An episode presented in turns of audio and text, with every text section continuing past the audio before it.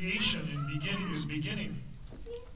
Because at the beginning we tell this story of the creation of the universe by a very loving and life-giving God.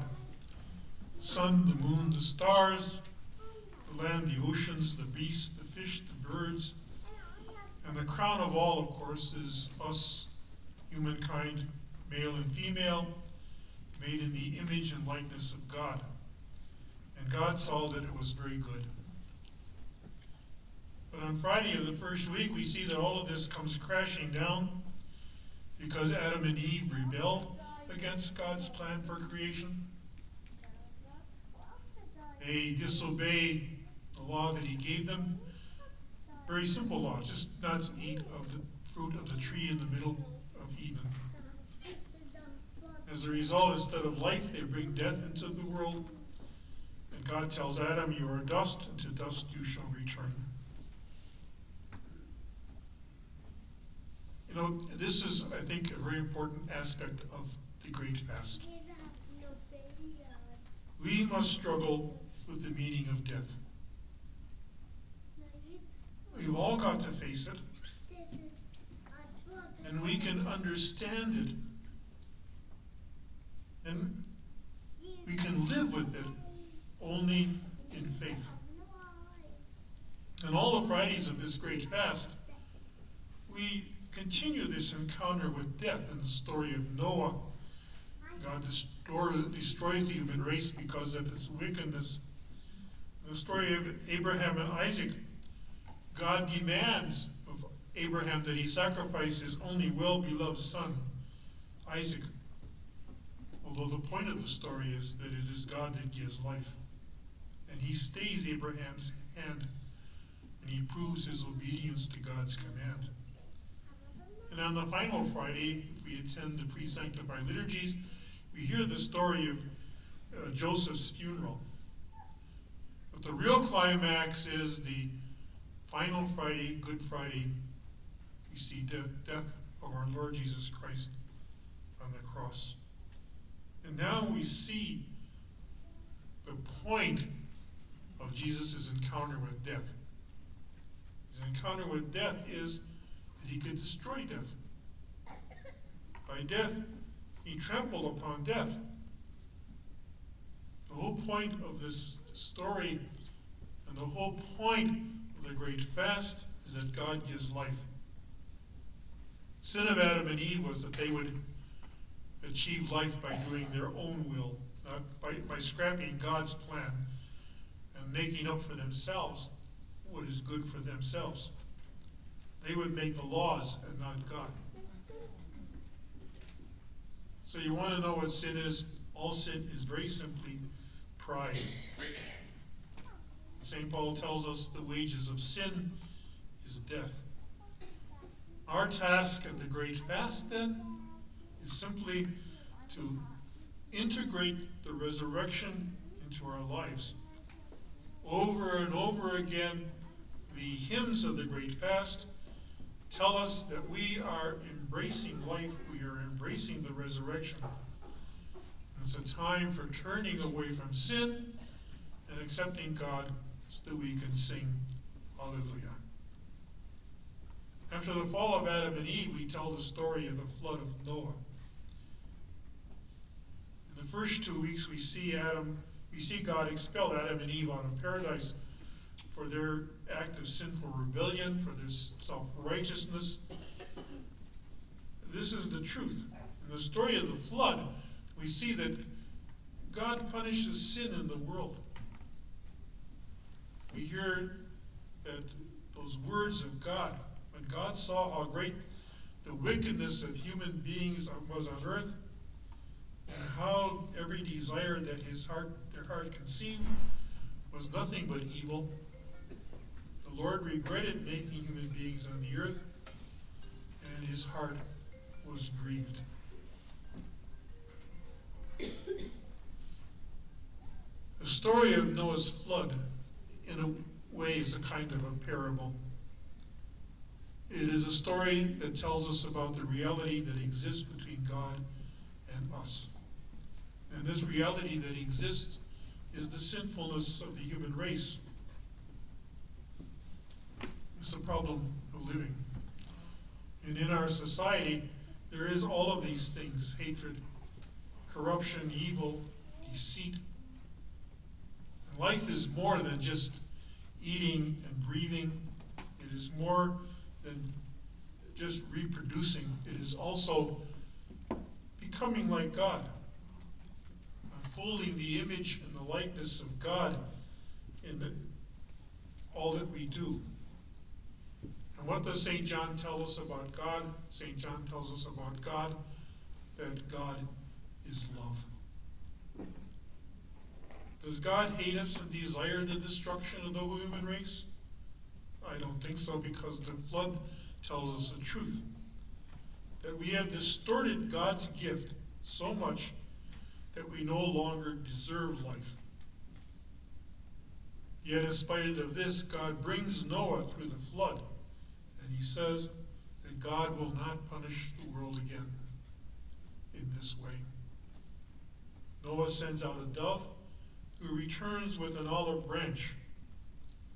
The olive branch has become, for all humanity, you know, even people who don't realize that it's actually a Jewish Christian symbol. It is a reality for all humanity. The dove symbolizes peace. And for us, it symbolizes peace with God who told Noah, Never again will I curse the ground because of human beings, since the desire of the human heart are evil from youth. Nor will I ever again strike down every living being as I have done. Our own human emotions, our own love, are only pale shadows of the love that God has for us. Because as human beings, we are incarnate a lot of our love comes from the chemicals in our body. But God's love is infinite and intense. Understanding this, we receive from God what we deserve.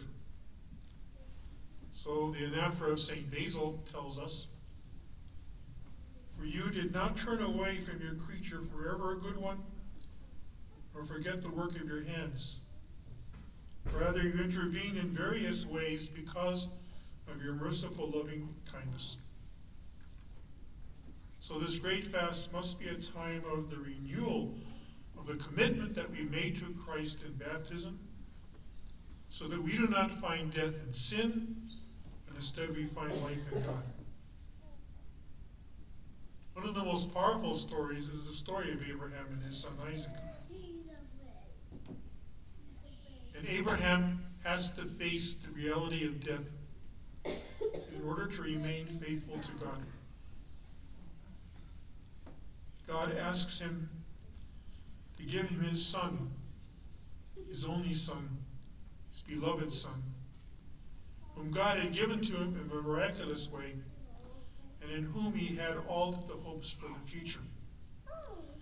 But Abraham passes the test. He has faith in God. And God reveals to him that he does not want the sacrifice of his son, but that Isaac should live and God's blessings be confirmed. Abraham then, because he faces death, because he faces it face to face, Abraham becomes, in fact, the model of faith who's willing to put human put obedience to God above all human vision. If we read the story of Abraham and Isaac, for the Christian, this story goes even deeper because it's the prophecy of Christ. Christ who is trampled upon death, trampling upon the gates of Hades. In Genesis chapter 22, verse 2, God says to Abraham, Take your son Isaac, your only one, the one you love, and go to the land of Moriah. There offer him as a burnt offering on one of the heights I will point out to you. Isaac is Abraham's only son, his deeply beloved son. But Jesus is God's only Son, his beloved Son. As we see when God the Father reveals Jesus at the theophany and the transfiguration, this is my beloved Son, in whom I am well pleased.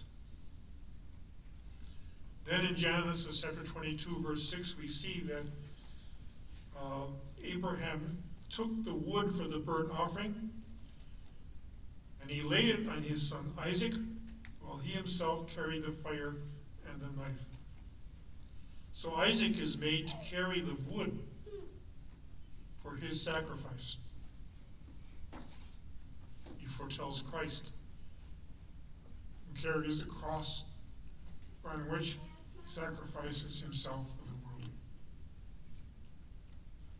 In Genesis chapter 22, verses 7 to 8, Isaac tells his father Abraham, Here are the fire and the wood, but where is the sheep for the burnt offering? Didn't know Abraham intended to sacrifice him. Abraham answered, My son, God will provide the sheep for the burnt offering. And what happens for us Christians? John the Baptist says, Here is the Lamb of God.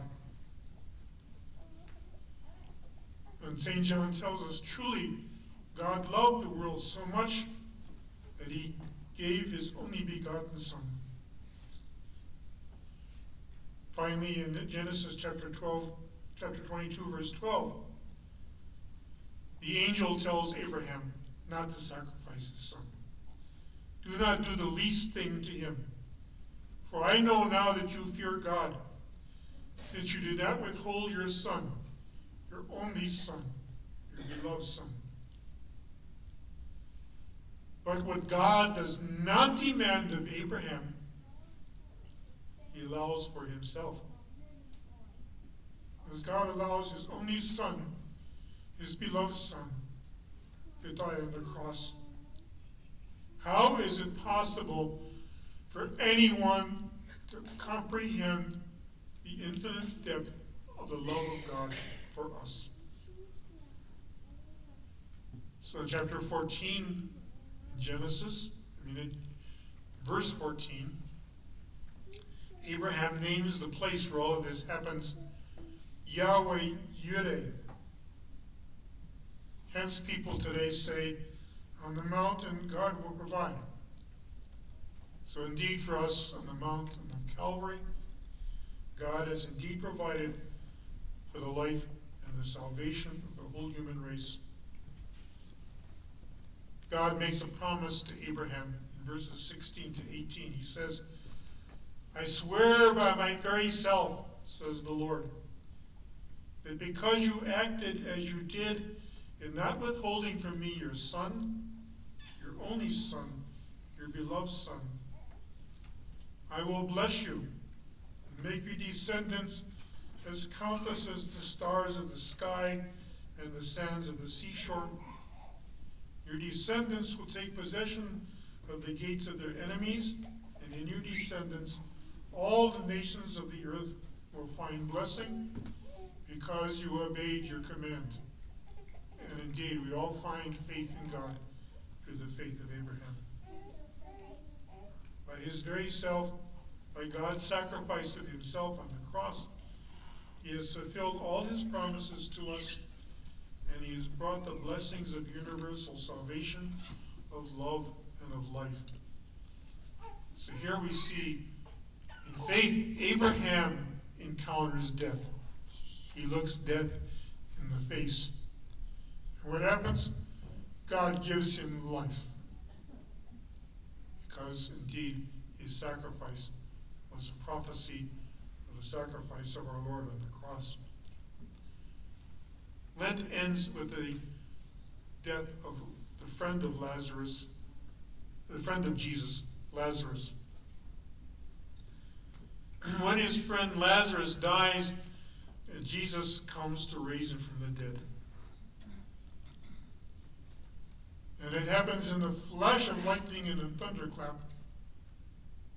All of a sudden, God destroys the power of death. Here we see God facing the power of death.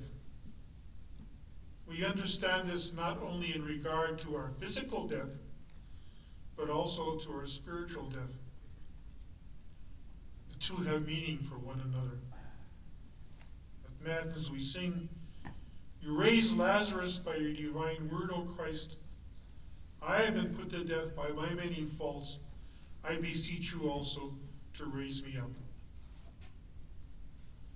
When Jesus comes to raise Lazarus from the tomb, the people say, He's been dead four days, there's going to be a stench.